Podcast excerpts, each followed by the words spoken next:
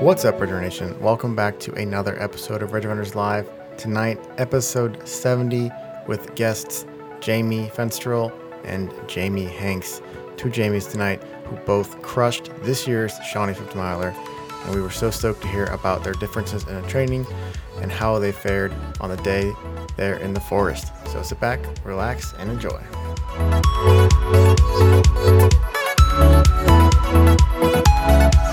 What is up, Ridge Runner Nation? Welcome back to another episode of Ridge Runners Live. We are so excited to have Jamie Fenstrel and Jamie Hanks, uh, two Jamies, joining us for this show. Um, if you've been involved in the Ohio ultra running scene at all, I'm sure you've heard of these two lovely folks. Um, but this year we are celebrating them specifically for Jamie Fenstrel's win uh, in the women's race at the Shawnee 50 and Jamie Hanks's second place in the men's race there. Um, so, without any further introduction, you know, how are y'all doing tonight? Doing great. I'm excellent, better than I deserve, as Dave Ramsey would say on his podcast. awesome. That is great. Uh, as always, I am Cam Wrench, the sixth man of the nation, hosting today with Nick Voss, our first show together. And fun fact Nick Voss is actually, uh, if I remember correctly, the first person that I ever met at an ultra marathon race. Oh, I think that's right. Thunder Bunny in maybe 2016, 17? 18. 2016. 18. Okay. that was, oh, that's right. You would have been like 12 then. hey, hold on. I graduated high school in 2015. Okay. was not an ultra runner yet. Um, but yeah, that is so great. We're so excited to uh, have our very first Cam and Voss show. And of course, our first show with two folks who have the same name. And Jamie and Jamie. Um, you know, we're so happy to have you all on tonight. Let's start with our usual first question. Uh, what are y'all drinking tonight? I uh, am layman. Like Sorry, I'm got, I've gone with water because I realized I have a long training run tomorrow, and I already had beer earlier tonight. it's a solid choice. choice. Yeah, I am drinking like the OG craft beer Fat Tire. Mm. Yeah, standard. A little, Col- Pretty good. A little Colorado, a little Colorado action there. Exactly. I've got a uh, a Colorado beer as well. It's from a brewery called WeldWerks Brewing. Um, hmm. It's a double double IPA called Advanced Fluid Dynamics. That sounds and, delicious. and I've got a Western beer, but not a Colorado beer. A uh, Bitterroot Brewing from down the valley in Hamilton here. Uh, Huckleberry Honey uh, Ale. What's the difference like between an ale and an IPA? I'm not quite sure, but all in on everything Huckleberry as I have been since I moved here to uh, Missoula. So excited to be uh, having this tonight and excited to dig into uh, our two guests Shawnee 50 race. And let's go ahead and start with, you know, something really interesting going into these things um, is that you both kind of had had a different, uh, relatively different seasons going into this with success at the 100 mile distance before this, but then kind of different priorities, right? So uh, Jamie Fenstrel, um, I will probably be calling Jamie Hanks just Hanks uh, or James because I know you've done that before, um, yeah. just to alleviate that confusion. Can you uh, talk to us a little bit about what um, the reason that you signed up for this race for and why you were excited to do it? Yeah, so I, you know, it's always been a race that I've loved. I, I did it the first year in 2018, and um, last year during the kind of the COVID edition, it was really fun. We actually went down, and that's where actually where I met Jamie Hanks and um, ran with some friends and just did it for fun. But um, you know, I really wanted something to look forward to to challenge myself, and it's been kind of a rough year. I had um, I had two DNFs at the hundred mile distance um, within five weeks of each other, and uh, you know, it was kind of a hard pill to swallow. I think having both of them happen within a short period of time, and I really wanted to kind of feel like I was back on my feet and able to you know still execute a relatively strong performance after that um, so i think this race was really just sort of like special in the sense that i knew the course um, I really, you know, Michael's a great race director. He's, you know, he's also my coach. Um, so it it was just kind of a special um, place to be um, and to meet the people that I that I kind of knew there, knew the course, and um, yeah, it just it's a beautiful place to be. Absolutely. And uh, what about you, uh, James? Yeah, I like that. Um, I can really empathize with that, Jamie. That uh, you know the comeback season and everything, and in 2019, I had two DNFs that summer. My first one at Mohican in June, and it was due to some issues that I just didn't maintain during the race, and also at Wasatch later in the summer. So that was a little bit demoralizing, and uh, I wanted to follow that up um, with a solid summer of races in 2021 with the with the virus slowing down and, and the races back to normal. So I was able to, you know, start it off in June with a, uh, a nice finish at Mohican. Um, I went into it healthy, and I knew at after that race that I definitely want to try to do the duo of maybe what I would call Ohio's best true trail ultras, and that is with the Shawnee 50 in October. So the whole entire summer, I was really looking forward to getting back to one of the SEO TR events. And my, my main goal is just to stay healthy and not have any IT band issues like I have had um, in the past seasons or uh, um, other issues I've had with motivation to just get out there and train hard. So kind of leading up to this one, I've just I've been able to bring some variety in, and I, I showed up to both of the races. Very happy to be a part of the events again, and um, excited to just you know get out and try to run hard in the Ohio forest.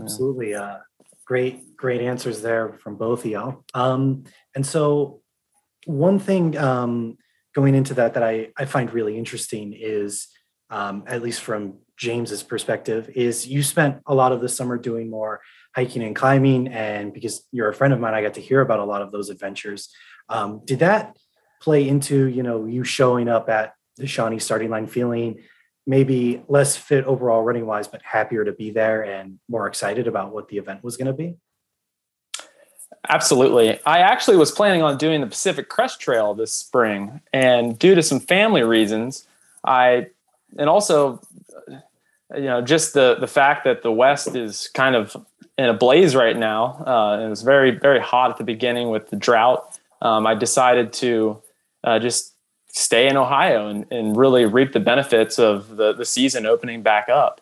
And since I was doing other activities, I think it helped me balance the the volume of running, and that's something I've always had a little bit of a hard time with.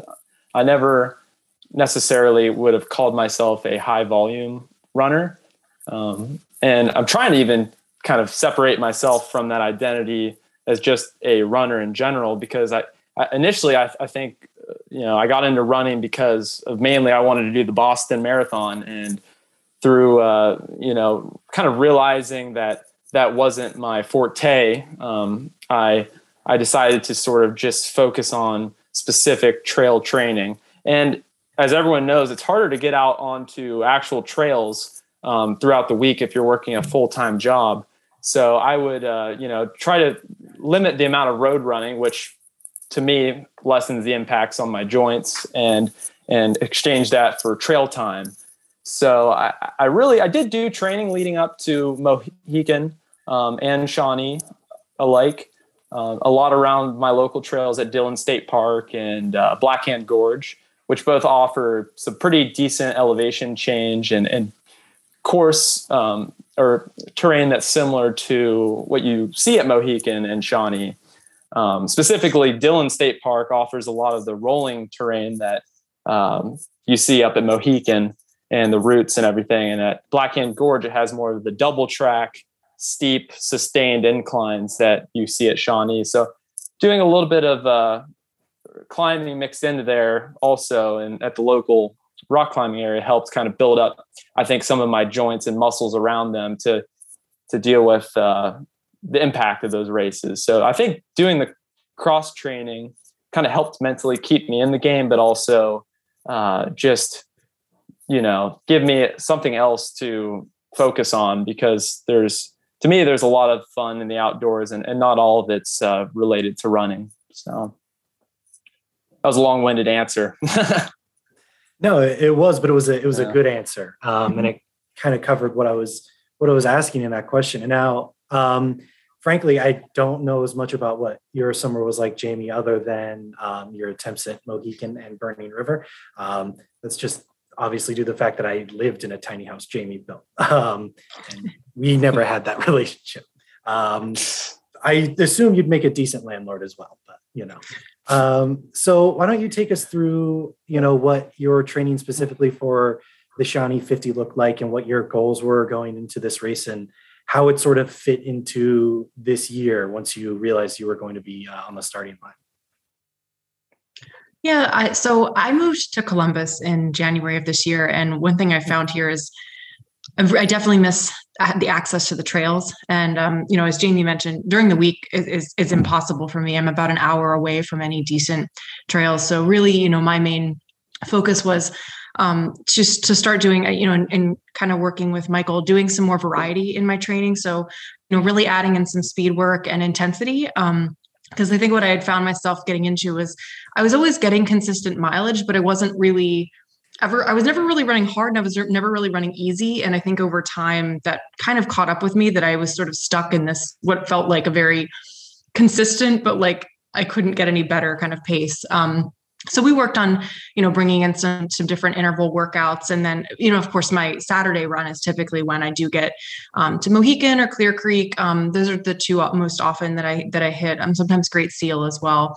So i feel like there's options from columbus but they're all at least about an hour away. So it definitely is something um, you know during the week that isn't isn't really attainable for me. Um, so i did have a little bit of i guess apprehension about the hills at shawnee just knowing that i I don't hit hill training um, very very frequently, but um, you know I think I really found that I the the interval training for me did give some strength. Um, I think both to my legs as well as just cardiovascularly, it it did um, it did help a lot. I don't I don't do a lot of cross training like um, like Jamie does. Um, I, I do some yoga and um, a little bit of biking, but I'm I'm primarily a runner. I feel like I'm not good at anything else. So, um, but yeah, it, I think just you know overall my mileage was a little higher, probably um, going into Shawnee than than it had been. I had been doing more biking in previous um, training cycles. So um, yeah, that's about how I approached it. And I, I would say I showed up relaxed, but a little uncertain of how my body was going to feel. Can I say one more thing about uh, cross training?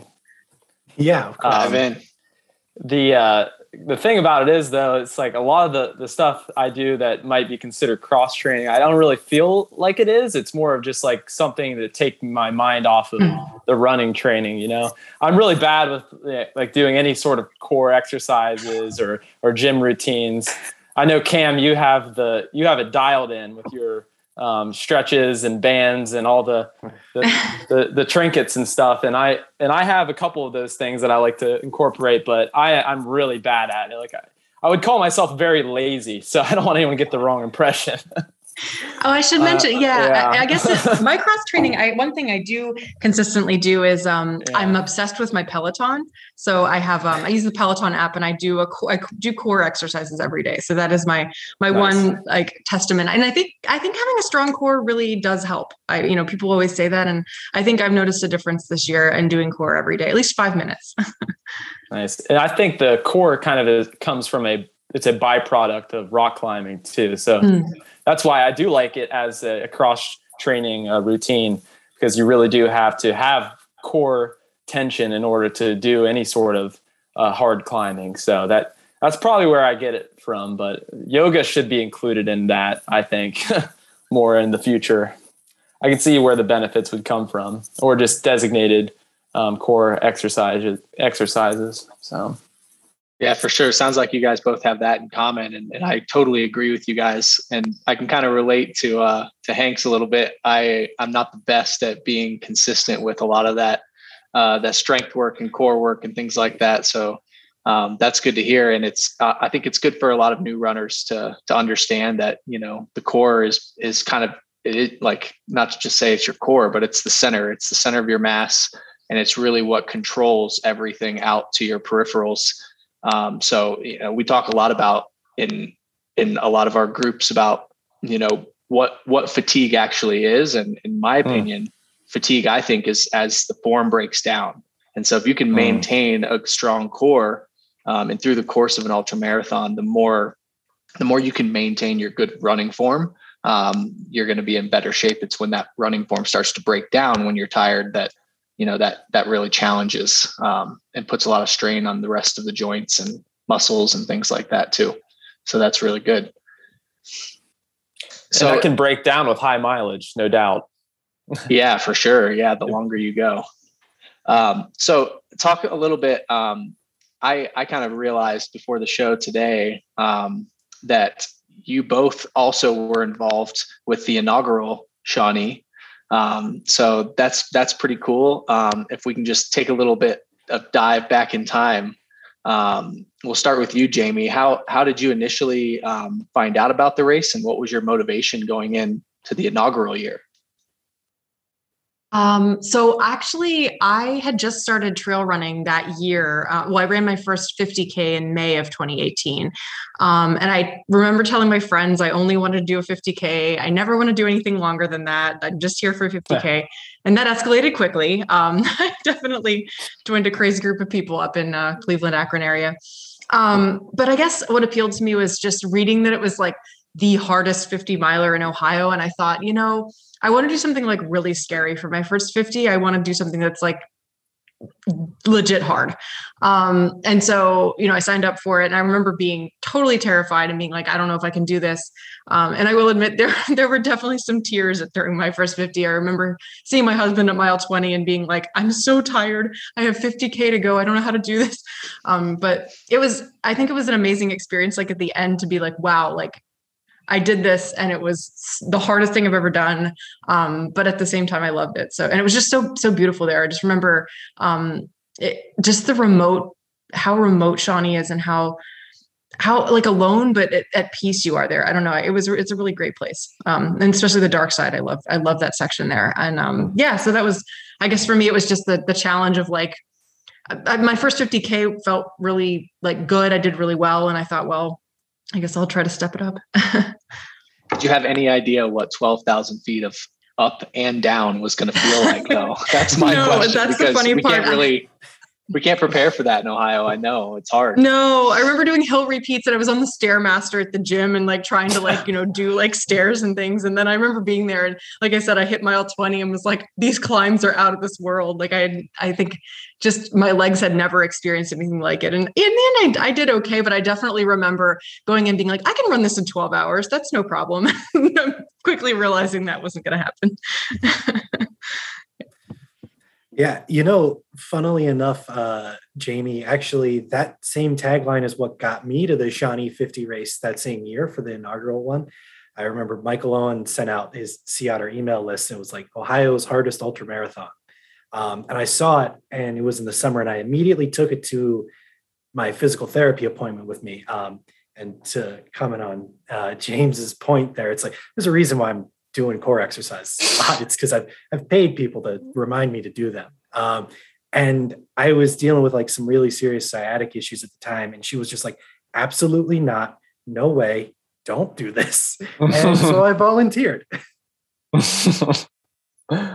yeah, it's a it'll beat you up. Um, the the inaugural year I was um, I was a total Gumby showing up to that race. I, I, mean, I had a pretty good season. I did some cool races. I um, I actually was able to finish Leadville that year, and that was sort of a confidence boost. But it didn't really teach me how to run in cold weather, even though it was you know above ten thousand feet a lot of the time. Because I I totally freaked out uh, the morning of of the first year. I I brought my puffy jacket with me thinking that I needed to stay warm the whole day because of you know it was snowing right out of the uh, the gate in the morning, and I just think that that first year I I went into it with a sort of um, like a fear mindset, and I just I kept going through the aid stations, thinking like if I can just get to the next one, I'll be fine. But I wasn't very present the whole day. I was just really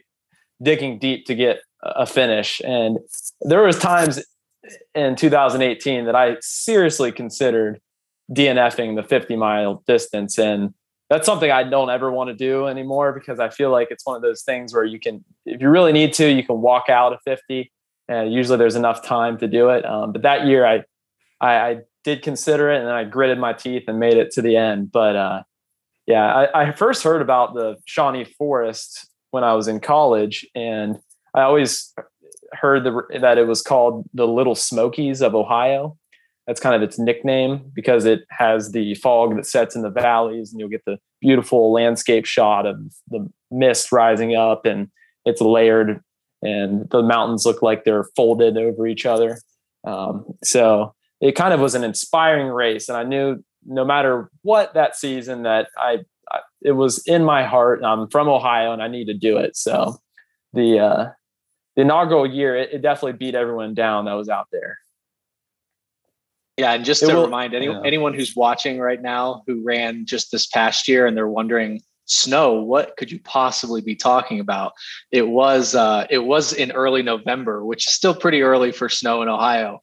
Um, so it was mm-hmm. certainly one of the first cold days. But uh, I know you might be thinking, if you're watching, you're thinking, what? It was hot this year, but that is, you know, also classic Ohio. It could be hot or cold from day to day there and the streams were higher that day. I was going to say they the were, water yeah, crossings the were were nuts. It was just like water crossing after water crossing, and it was like 25 degrees.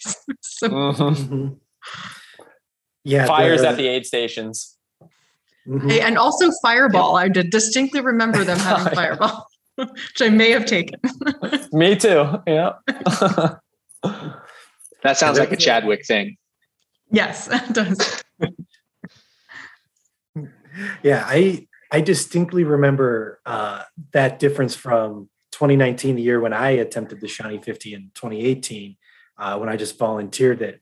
You know, preparing myself mentally. I was living in Chicago at the time. Like it's gonna be like there's gonna be big stream crossings and there's so much climbing. And then I showed up and there was a as much climbing as I thought, uh, but there was not like a drop of water anywhere in the forest. It was bone dry. Mm. Which brings me to uh, to my question: Is uh, since y'all have ran this on both dates, um, which date do you really prefer for this race? Do you think that you know the early October you're getting more of the colors and the weather's a little bit calmer, or that 2018 year was just hard for every reason in the book? Do you think you'd ever want to replicate that and go back to Shawnee when just the weather's nasty and you've got to really fight for every inch? I'm a 100% a freeze baby, so I'm all a fan of it being warmer. Um, and I also have almost died at Shawnee of hypothermia in January. that's a, that's another story. But um, yes, so I I, I favor the warmer weather. Truthfully, I'm teetering between both. I I can't give a true answer on it because I've had issues with both sides of it. Uh, when it's warm, the seed ticks have always given me a problem down there. Um, in 2020, during the fun run, I had a terrible infestation of them all over my body and this year was just the same. All up my legs, I had massive tick bites everywhere the day after that led to itches the entire week that were pretty bad. Um, but that's usually when the the seed ticks are out is when it's warm. So in a few weeks they could be completely gone, which would might that might be nice to have it you know colder so people don't have to experience that. Jamie, did you did you have any seed ticks land on you this year? Yeah, you know, now that you say that, it's true. I had a lot of bites as well after the race, and uh-huh. I don't don't remember that from the first year. So, yeah, I guess that is a benefit. It, there are also sections that are more overgrown when it's you know there's more still foliage on the trees. So, yeah, I guess it, it can go both ways. I just know for me, I I struggle mentally. I struggle in the cold for a long time. Yeah, Michael, he confided that if it would have been a couple weeks later, there probably would have been none out there. They die, die off as soon as the temperatures drop down into mm-hmm. the low 40s at nighttime. So that is one benefit of it being later in the year because they, they get pretty wonder, heinous. I wonder if they're worse on the dark side because I was, you know, I was in the the, the simple 50k and and I I didn't get any and and I think there's mm-hmm. also something to be said about people certain people being a little more susceptible to them too because I know Michael seems to get him every time he goes, even when sometimes others, you know, might not who he's with. Um, but yeah, something I'm maybe just, I know it's a lot more overgrown um, down on the dark side, especially mm. after you go through Pond Lick. Um, so maybe, maybe that was it, but yeah, I didn't, I didn't have a single one. That's for sure. Hmm. I don't yeah, remember I don't, anyone from the 50K saying that they got bites either. So kudos uh, kudos to you all for weathering that other unknown so maybe somewhat unknown challenge yeah, Michael might not want me talking about how bad the seed ticks were, but they, they can be truly bad. Like I was miserable the week afterwards and last year. It, like one of the worst uh, scenarios I've ever had with insects. I, I, I it even made me think year. afterwards. Hmm. I might not want to do it next year, but I do want to do it next year. So we'll see. The other interesting thing uh. too is I think one thing that maybe is not just specific to Ohio, um, but specific to a lot of the the races in the East half is that there there aren't really a lot of. I mean, there definitely are winter races, but there aren't a lot of well known um, winter races. So. I think yeah. it's also kind of cool, you know, having a race go a little bit later um, and dealing with the cold weather a little bit. I mean, certainly, yeah, some people it's not going to be their thing. Um, I'm somebody who's always run better in the cold. Um, I've never, I don't think I've ever done an ultra marathon in the cold. Um, so that's a little bit different. But I, I, distinctly remember a lot of you know training, long training runs, feeling better for me personally. Mm-hmm. Yeah. And so, I mean, we're almost 30 minutes into the show. We haven't really even started talking about this year's race day itself. It's, I think that's a sign. It's just such a special race. We've got to preamble it so much. Um, but one thing I really love about the Shawnee course is A, that it's not a simple 50 mile. Uh, Michael made sure that you get free uh, four free bonus miles there, which is so nice of him. I can't imagine a more generous race director, right? Um, but you start off on the opening loop, which is kind of like a nice prologue to what you're about to get into in the actual day itself. There's um, there's that one climb on the backpack trail, and you head down that dirt road before you get onto the north loop. Um, so Jamie and Jamie, why don't you take us through you know, running down the road, um, steep road as well from the Shawnee Lodge onto the opening loop, how were you were feeling as things, you know, shook out, like finding yourself in the pack. Were you thinking of any goals or anything at that time? Or you just like, let me just get onto, you know, the North Loop? And uh, James, I'll say that if you want to lead this one off.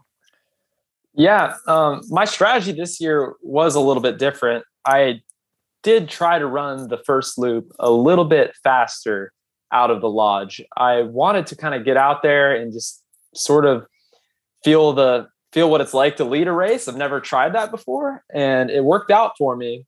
Um, and I was able to gain a considerable amount of ground and run at a, a clip that didn't feel too overexerting for me. Um, but the trail was also really prime at that time. I, I felt like I could cruise the downhills on that first opening loop uh, because the trail was softer due to the the rain the previous night. So I felt pretty good on the first loop and enjoyed the the solitude a bit out there. And Jamie, what about you?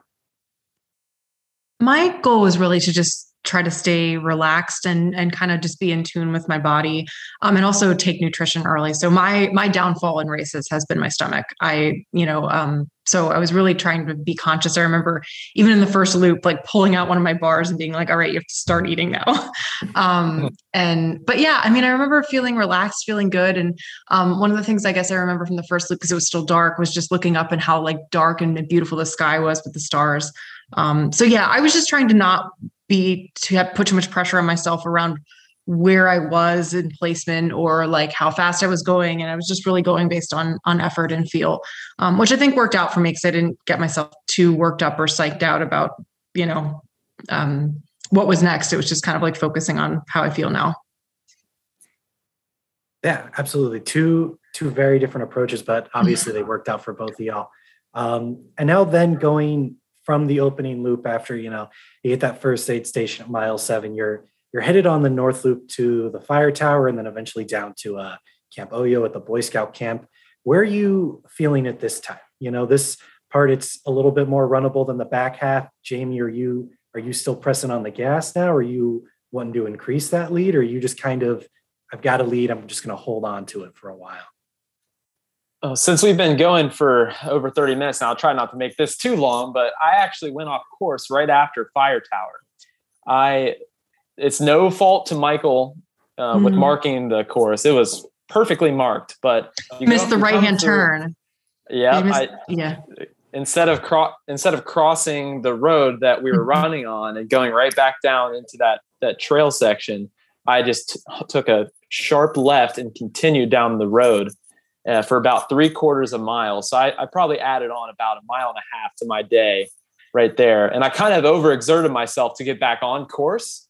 Um, and I told myself it wasn't a big deal, like it happens, but it was kind of ironic because I was running with the first place 50K um, guy, and I think his name was Aaron, I believe. And he, uh, him and I were talking about how you really have to pay attention in the uh, the dawn hours, or because you can easily get off course in an ultra. And five minutes after that, I totally got off course and kind of dug myself a little bit of a hole. But uh, I was able to catch back up with uh, people, the the lead guys in the 50 mile at Camp Oyo, I believe is where it was. Um, or no, at a what's is that Odell Creek after Fire Tower?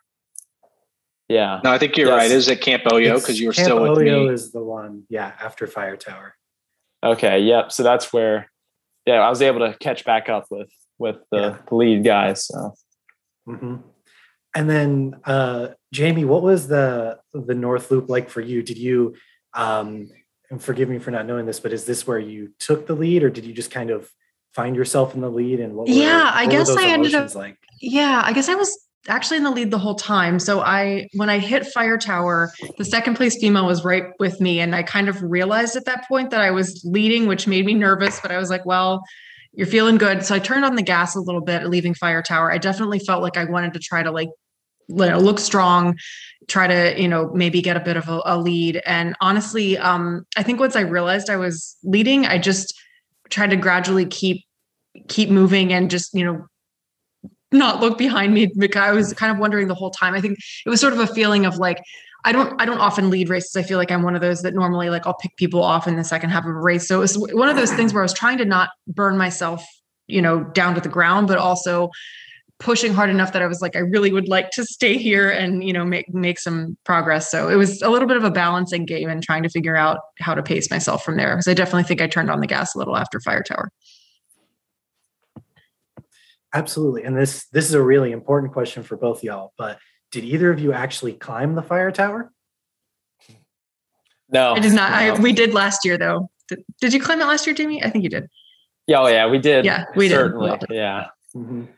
I I have to admit I have only attempted to go up the fire tower once. That was um oh oh almost two and a half years ago now. I went and I ran the backpack loop on my birthday, and I uh, oh. only made it up about halfway.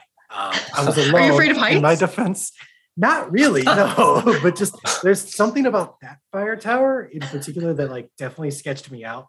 So anybody who makes it to the top of that during a race, automatic kudos from me. I heard that's where Michael Owen actually lives up there. I think that's I think it's his domicile. That's you know what? Maybe that's the vibe that I was getting. That was like, you don't belong up here. Go down. um, but so with that, right, we get um, into Camp Oyo and onto um, the back half of the race, which includes uh, for both the 50 milers, uh, the dark side, which is, I think, one of the only wilderness management areas in the entire state of Ohio. Um, where were you both at going into this? You know, you both have spent plenty of time on the course. You know that the back half is harder. You know that the dark side, there's a lot of down trees because you can't use any power tools for trail cleaning. Um, are you trying to maintain leads? Are you trying to put extra time on people? Or are you just waiting and trying to get through things as best you can? Uh, and Jamie, if you want to lead this one off. Yeah. Um, I think I know I went through a bit of a low point. Um, it was around mile 38. I think it was as we were kind of entering the dark side. It, I just remember it getting hot um, and climbing some of the hills and onto the ridge lines. That was it was definitely I was feeling the heat a little bit and trying to kind of manage. Um, you know, I don't want to overheat, but I was also trying to still kind of keep, you know, a, a decent pace. Um, so I remember being a little, little like unsure of how how I was going to get through the the rest of the race from there. Um, but once I hit really the main part of the dark side and had to you know climb all the trees. I always find it a little bit um maybe frustrating to go so slow because you feel like oh my gosh i should i, I want to be going faster and you just can't there. But i also thought it was so beautiful that i tried to kind of take it in and tell myself like no one else is like sprinting through this either. Like everyone has to climb these trees. Um but it definitely was uh maybe maybe even more trees than I remember um, the last time I was there. So I think I was just trying to like be patient, not trip and fall and um, you know maim myself. Um, but yeah, I, I, I calmed down. I think then shortly thereafter, and, and kind of got myself um, you know into a better mental mental frame set i just think that um, sometimes in the middle of, in, of a 50 miler in that like 35 to 40 ish range things get a little start falling off the the tracks a little bit yeah. After uh, fire tower i sort of did that sprint to catch back up with uh, the people that i that, that ended up uh, leaving me. And i met up with a guy named um, he's from michigan and uh, matt ramiller and he was a great partner to run i think five miles uh, of trail with to kind of get my spirits back up and uh, then we ran into the man himself, Nick Boss, and I probably shared close to seven miles with you or seven to 10, would you say? At least, I think, yeah, it was probably in the 10, 10 ballpark. I think I was on like mile eight or nine, um, and we stayed together until like 19 ish from my watch. So, which was excellent. So I was having a lot of fun uh, catching up with those two for the middle part of the race. And I, I really didn't feel like I was competing at all. We just kind of uh, relaxed into a nice conversational pace and, and and kept our our conversation flowing almost the entire time. So the middle part of the race flew by for me. I mean, I was paying attention to the scenery and the, the sunshine was coming out. It was getting a you know it was, it was, overcast at that point, so it was still pretty manageable. I guess it didn't get hot till the end, but um, at Hangover was when the third place um, male named Adam caught up to uh, Matt and I, and he was charging along. So into the dark side, that's when uh, the first place guy he kind of took the lead, and and he was just too hard to keep up with. So Matt and I just kept it cool and enjoyed the the nice long run together. Uh, but the trees, they were pretty. they were pretty uh, atrocious at times. Like you had to, they were up to your i can't imagine being if you're you know five foot tall or or any shorter than six foot because they would have told totally knocked you off your kilter but uh, i'm five five by the way and i was literally launching myself over them. Yeah. They were yeah i was wondering what the strategy might be to get over those trees. Is it you know do you try and step up on them? Do you roll over top of them jump uh, I feel like I had like a lot of intimate moments with the trees personally. Yeah. I was imagining them. Yeah. Yeah. I was imagining a steeplechase strategy, you know, like getting over the water jump. That's roughly the speed you guys are going on the dark side, right? Oh yeah. It was an it's interesting too. Effort. I, I don't mm-hmm. know if it's a is that um, a wilderness area over there too, and um, I think if so, it's actually you know usually you're not allowed to use um, any power tools or anything like that for trail maintenance. So it makes it kind of an interesting, interesting piece of the race for sure. It's so beautiful though. It's such a great area. Yeah. so talk and about a little the, bit. Sorry. No, go ahead.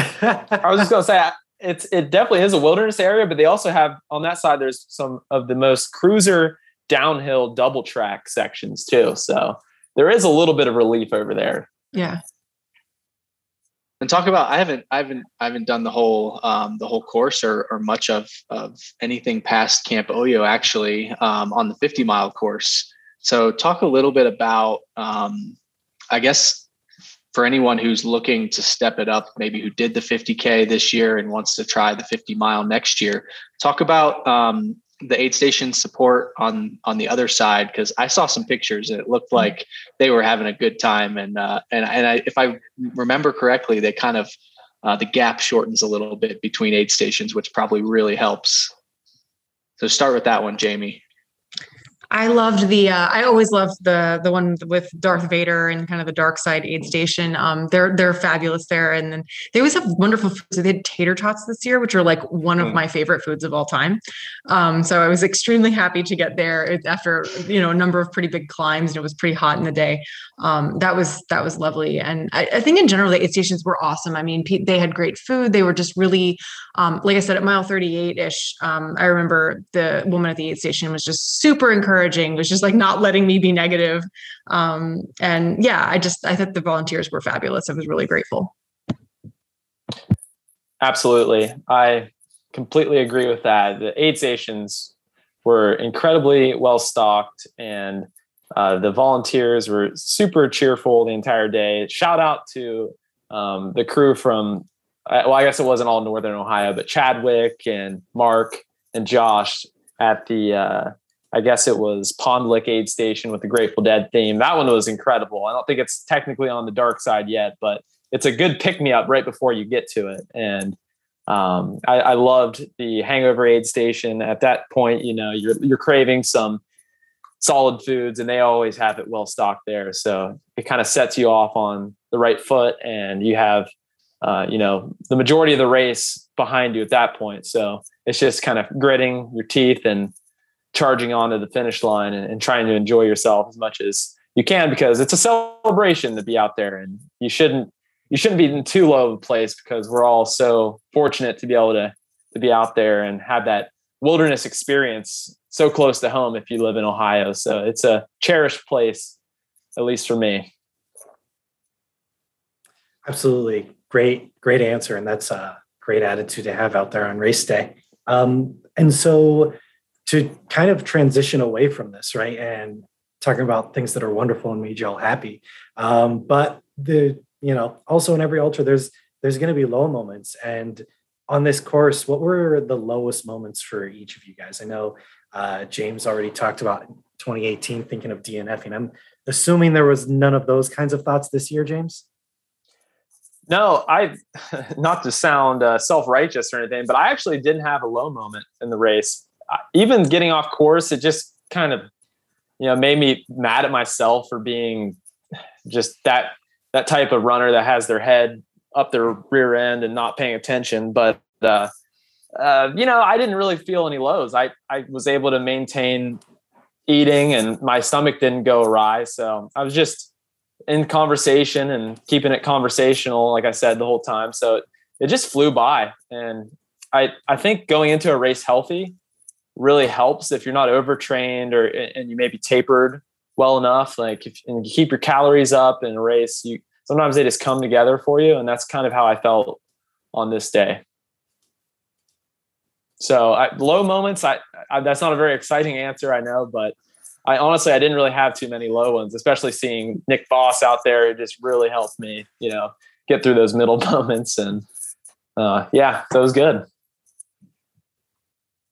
Or you helped me too. I definitely would have been. Uh, I would have been in a deeper hole. I think I was. I was getting just a little lonely out there myself, um, just because they're just you know not as many people you know at that point in the race. Um, since we the 50kers skipped that opening loop, most of the 50 mile people were behind us. Um, so I was definitely getting a little bit into that. You know, you know the, some of those negative thoughts about wondering, you know, how your body's going to feel later in the race if it's already feeling a certain way and it was a welcome uh, it was a welcome addition to uh, just not think about that stuff anymore and just kind of stick with you and Matt. And that was that was I, I think for me it was really key um, to be able to just knock out those middle miles. It really helps to have someone to run with in an ultra, and in a 50 mile distance where you can't employ a pacer, it is so helpful to latch on to another runner and couldn't recommend that enough. It, it, seemed like Matt was really keen on just kind of sticking with you too. Uh, did he ever? I mean, uh, talk about some of your um, interactions with him. Was it just straight up friendship kind of the whole way, or did he ever like try to test you a little? Or I, I know he's also a fairly new ultra runner too. Um, you know, so what was that like? You know, he he was definitely starting to hurt at the end. So there was some moments where I felt like I was. It kind of helped me to avoid low moments because I was talking him out of some of his, and uh, and it, it, just was. It was great. It was almost instant friendship. We have a lot of uh, similar interests of skateboarding and just various things from our youth, and and uh, yeah, he's one of those guys that was easy to talk to, and and when you're out there sharing miles with someone, it's a pretty intimate experience. So we totally got into the deep conversations about our philosophies of life. And it was just a classic ultra marathon uh, moment uh, later on in the race after we departed Nick. So it was pretty cool. Yeah, right yeah, on. I mean, Jamie, did did you get to uh, did you get to latch on to any runners and and kind of have those conversations, or did you run by yourself most of the way? Uh oh, she might have froze. I was say, did we lose her? Mm. I was going to say that's kind of like a long look, but yeah. I think she's frozen in time. yeah. All right. Well, um, we will go ahead and just push on with this. Um, we'll, uh, yeah, if she comes back, uh, we'd love to hear more and hear the answer to that question. um, oh, there she goes. All right. Um, if we need to, yeah, we'll uh, we'll do what we need to do, but we are running up on 850 now. Um, and so kind of to transition back, right? You talked about how, you know, James, you didn't really have a low moment during this race, but then what was what was kind of the highest moment for you? Was it crossing that finish line? Was it, you know, the the kind of easy friendship that you fall into when you're sharing miles with somebody? What was the thing at this race that made you the happiest? Um, it was probably knowing that, you know, the people out there that, you know, were manning the aid stations and, um, you know, my parents that showed up for the day, that they were all having a good time too. And like, it just like fed my positivity and like just to be out there again doing these races with the community that was probably the highlight of my day just like knowing that and being you know past the 50 uh, percent mark in a race you're just uh, you're trying to maintain that positivity. So like i would say the second half of the race was definitely like my my high point because i knew that it was in the bag at that point if i just kept going on with the same strategy i've been i've been doing all day long.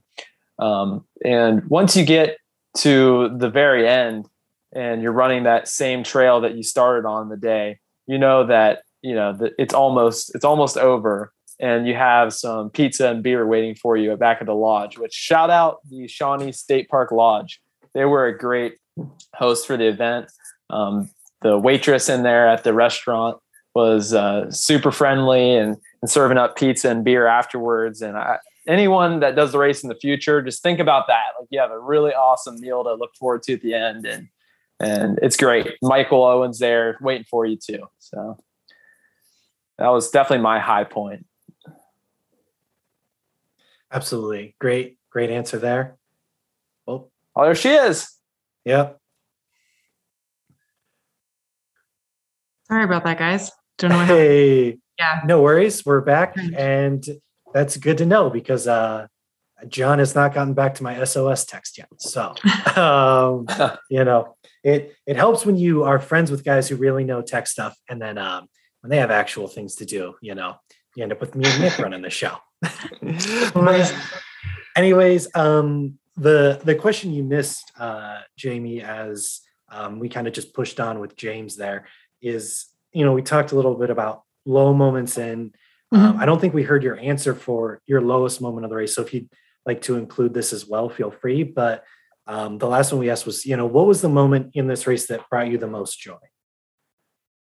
Oh, that's a good question. Um, uh, it must have been the final, um, the final climb up to the finish um, when I knew that you know it was in the bag.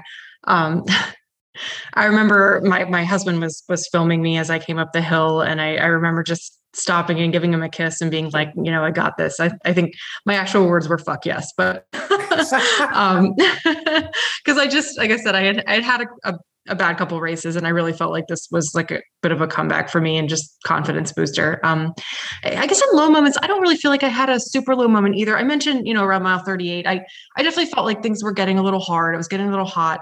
Um and I will say I you know, my stomach didn't go well the last few miles. So probably the, the hardest for me was I don't think I was really taking in any calories, probably the last seven, eight miles. So I definitely by the end was a little, um, little fatigued in that way. Um, I, I still haven't quite wrestled the, the demons of, uh, you know, ultra running stomach issues, but, um, I, I, I, wouldn't say it was anything, uh, too bad that I couldn't manage through it. Great answer. love that answer and feel free uh, to use profanity on the show. I know we're a little late for me to make that announcement, but you know, especially in the context, right? It, definitely love to hear about those fuck yeah moments. you got something to add, Jamie? I have a quick question for Sure. Jamie. What do you find that works the best for you in ultras, and maybe what is the least effective as far as aid station foods go? The problem is for me, it depends on the day. Like I feel, I, I guess in general, what works best is probably a little mostly like things like potatoes. Um, but then also lately, I've been doing more liquid nutrition and gels. Um, and I thought that was going okay, but then it, it stopped going okay at some point in Shawnee. So I, I think it somewhat depends on the day with me. Beer actually works really well. Like, I mean, not too much of it, but like I think it settles my stomach. Yeah.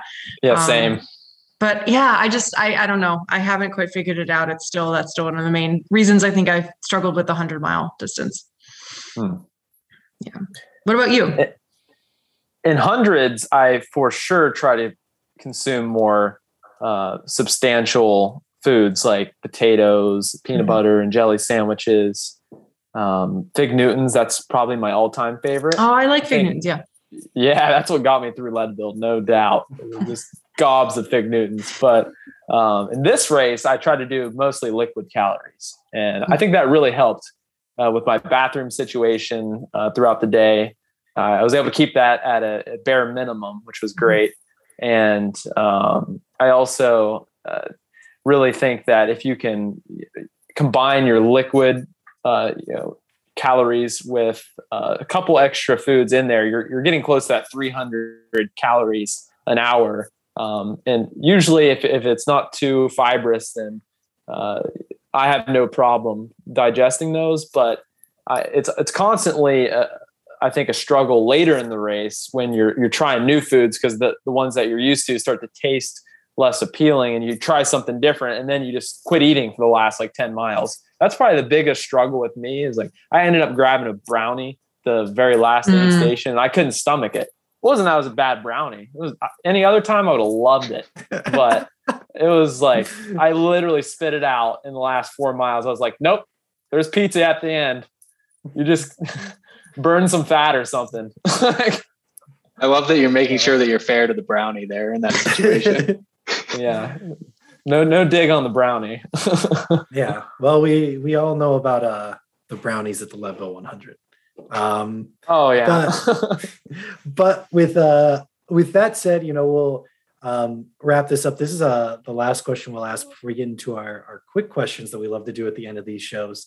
Um, I think updated since you were last on, Jamie. Um, but this is shamelessly stolen from the Blister Off the Couch podcast by me. Uh, but no worries about that. But it's what is the best question that we haven't asked yet? And James, if you want to take this one first. Yes, and this one has already been um, put out into the air. When is Michael going to have the Shawnee 100? That's it. I think he needs to do a double. Did uh, did Wesley put you up to this? no, no, but it's been in the lore. That's for sure. Yeah. So I don't know if this will really do anything because I know how big of a uh, uh, commitment that is to to make a hundred out of thin air. But I think it would be incredibly challenging. It's Would you rather if it was would you rather be two would you rather be two loops or uh, kind of take on some forest roads and make it more of an intuitive loop?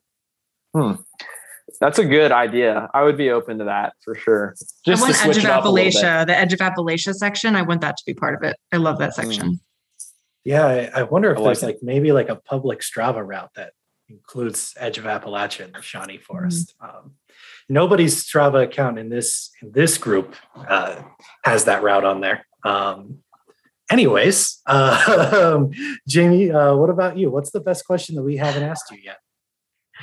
Oh, you haven't asked me. Um, well, I have to admit, um, one of the first things that I knew about Jamie Hanks before I actually met him in person was about a tattoo that he has. So I thought maybe we would be talking about tattoos tonight, and you, no one asked about me about a tattoo or or him about where his tattoo is.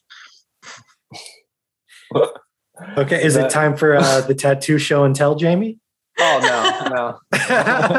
I was gonna say all mine are gonna stay covered. Um, I just remember that like I didn't. I never met Jamie before, but I, I only knew of him through his tattoo. My friends had told me about his uh, very special tattoo. Let's just say if you know, you know. if you know, you know. what happens in the Shawnee Forest stays in the Shawnee Forest. Oh man, Uh. that's yep. Well, uh, Ridge Runner Nation, if you know, you know, and we'll move on to our our quick questions now. Um, so we'll start, um, and we'll do these a little more rapid fire. Uh, James, if you want to take, we'll just say for you know ease of use, right? That you'll go first, and then Jamie, you'll answer him second. Does that work? That's all right. All right. And so, what is one thing you can't leave an aid station without? Uh, a refill of water and hydration mix. If they have beer, it would be beer. Great answer. Two very different answers, but great. Um, Uh, I ditto that one though. If they have beer, that's certainly coming. and so, what has um, been your weirdest mid race hallucination or the strangest thing you've seen somebody eat at an aid station? Oh, I would say the strangest thing I've seen at an aid station was probably um, Zach Bitter in uh, Arizona, just like totally um, kind of like heat exhausted and off route. Uh, well, just come off of route, and he was like just getting ready to DNF um, at the Black Canyon 100. So that was probably the craziest thing I saw at an aid station ever. And then uh, uh, I've never had a hallucination in a hundred, so nothing too crazy as far as that goes. Um, I n- didn't have a hallucination, but one of the weirdest things I saw during 100 was randomly during Mohican, and maybe you saw this too, Jamie. There was a Fauci doll just sitting in the forest with like a light around it, and you could like see this like Anthony Fauci just like glowing in the forest. Was- there, there's a picture of it, so it was real. I didn't hallucinate. oh that wow! But that was weird. Um, maybe in terms of the weirdest things people eat, um, I've seen people eat like blocks of cheese, which totally like I don't eat cheese in like real life, so I feel like during ultra, I'm like anything dairy is just like what? Like how does that sit well? But yeah, maybe that. Oh, actually no. Tim Crow, Yeah. my good friend Tim Crow wants dairy products. Like he wants ice cream and like iced coffees with all this cream, and I'm like that is like literally like the worst thing I could possibly think for my Yeah. stomach. But he loves that. Yeah, he does great. I it think it's kind of weird. weird. Yeah, it's kind of weird seeing Chadwick Robinson run the opposite direction with a Kogalla light, uh, third loop and fourth loop at Mohican this Mhm. year. He looked like a walking, like uh, one of those like crazy LED lights you see on the front of the so up trucks. Yeah, he was just plowing through the forest in the opposite direction. Everyone was tired. he was, that was probably the weirdest thing too. But All right, great answers. I don't know how I missed the Fauci doll. I I was at Mohican this year as well, Hmm. and that's I I'm concerned. For I'll have to send you a picture. It's really it's creepy. It's actually creepy. yeah, we didn't Yeah. see that, did we? I t- if we saw it, I, I pushed. I have repressed that memory so deep. like it's gonna take therapy to get that back out. Um, but so uh, one of our new quick questions is: Which uh, ball sport do you think you could beat the majority of other ultra runners in? Oh, I don't think there is a ball sport. I suck with that's that's kind of why I I uh, I quit them all and took up running. I'm the I'm same. I'm not coordinated. Yeah, I'm terrible. at Nothing. Yeah. Yeah, yeah. I would like to say golf, but that's definitely not true. Definitely not true. So we'll we'll just say golf, but everyone knows it would actually beat me. Okay, and so same thing, Jamie. Just not a ball sports person. Not a ball sports person. Uh, we'll go ahead. I'll, I mean, kickball, right? We'll throw that one out there. I think that counts. Let's go wide with our ball sports. uh, all right. Um, so this is another one that we really love, um, just because I think it's so ridiculous. But um, uh, would you rather fight one chicken on day one, two chickens on day two, three chickens on day three, and so on for an entire calendar year? or you get a calendar year to train to fight uh, one mountain lion. Um, and each day you have to fight these chickens. You don't get anything but the clothes on your back. If you get the calendar year, you're training to fight the mountain lion. You can get a sword and armor. Uh, which one of these mm. are you going to take? Uh, for sure, the mountain lion. Um, back in 2018, there's a Fort Collins guy that got attacked by one and killed it with his bare hands. So that is confidence inspiring to me. So I'm thinking that was a baby mountain lion. I remember sure. that. Yeah. Yeah. oh yeah. At any rate, if we can have swords, then definitely mountain lion. yeah, Chickens, I'm gonna go with mountain lion as well. Yeah, yeah, I'm gonna say the same. Awesome. Great, great answers. Our our first ever real life example pulled into this question. Um, I'm waiting on somebody to talk about how easy it is to kill a chicken with their bare hands because they've done it. Um, and that's when we'll know the show's too intense and we'll get rid of this question. Not a hundred oh, chickens though. I, do you have to uh, deal with the repercussions of uh, animal rights activists afterwards that when you kill the mountain lion?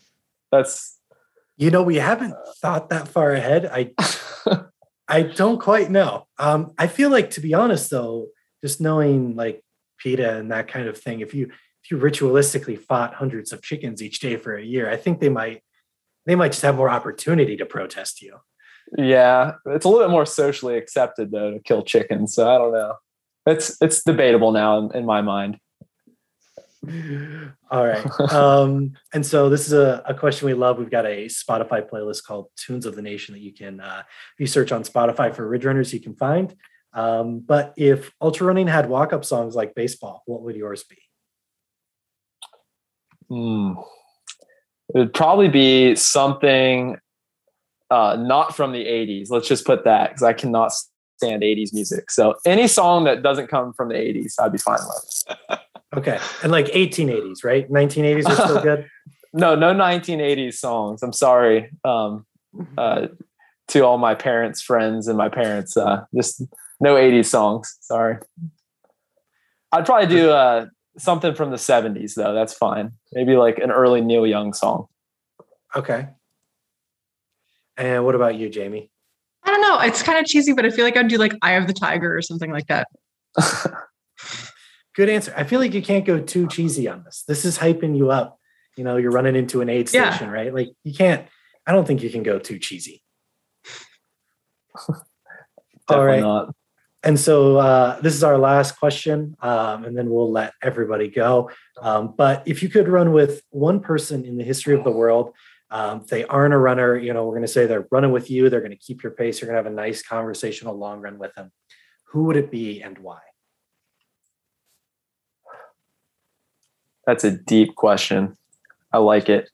I think, to be honest, it would probably be John Muir. I would say. I think he'd be a cool guy to run with. As you can see, I love uh, the national parks and everything with the Yosemite picture back there. So I would say probably John Muir so he could tell me about the early days of of uh, yeah exploring the mountains of the west and everything and jamie yeah i i know it's she's already a super famous ultra runner so um, she fits that category but i'd love to meet and run with courtney dauwalter i just totally it's totally a huge fangirl so great answer i think i mean honestly like those people are kind of larger than life in a way in our very niche sport. Um, that you know, I don't. Well, if anybody is an ultra runner who's getting like stopped at the grocery store and asked questions, it's probably her, right? Um, but you know that you can have. I I love that about this sport that there are these regular people who can also be larger than life and that we can look up to. But um, great answers there. Um, I want to uh, give you all a second. If you have anybody to plug, any sponsors, any shout outs you want to give, uh, now's the time. I'm a Nuun ambassador, drink Nuun. um, shout out Fig Newton, you know, just, just want to get a, that, that's going to be my next tattoo. It's like Ricky Bobby on the front of his uh, race car, you know, just big old big Newton right across here. And, and shout out Michael Owen. It was a great race. I think we should shout out to him too. yes. Yeah. Mm-hmm. We, have given him a yeah, we've given him enough little uh, jabs with the talk about the Shawnee 100. You know. Yeah. but yeah, so um, thank you so much for joining us tonight. Um, if you tuned in and made it this far to the end, why don't you subscribe to our YouTube channel? If you're listening later on Apple Podcasts or Spotify, don't worry, we love y'all too. Um, if you would like, we'd really appreciate it if you would leave a rating and a review for us. Um, and also subscribe to us on those platforms. We're available wherever you get podcasts. Um, we had on Jamie Hanks and Jamie Fensterl tonight for Ridge Runners Live number 70. We will be live three times uh, next week Monday, Tuesday, Wednesday, all at 8 p.m. Eastern. So if you've made it here, you know, we're about to have five shows in two weeks. This is a it's a record for us. So that's incredible. Mm-hmm. Yeah, uh, we're very stoked on it, and there's just so much cool stuff happening that we want to highlight in this community. So you know, we had to make it happen. Um, but yeah, with that said, uh, we want to thank y'all again so much for joining us. Um, we hope you had a good time because we certainly did. Good night. Thank you. Thank you. Appreciate it.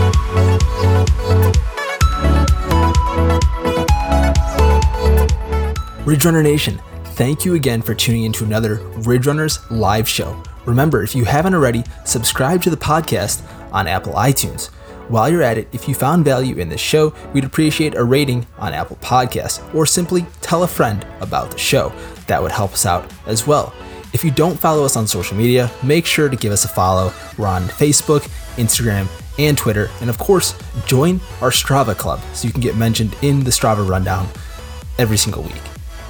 We'll see you next week, Runner Nation.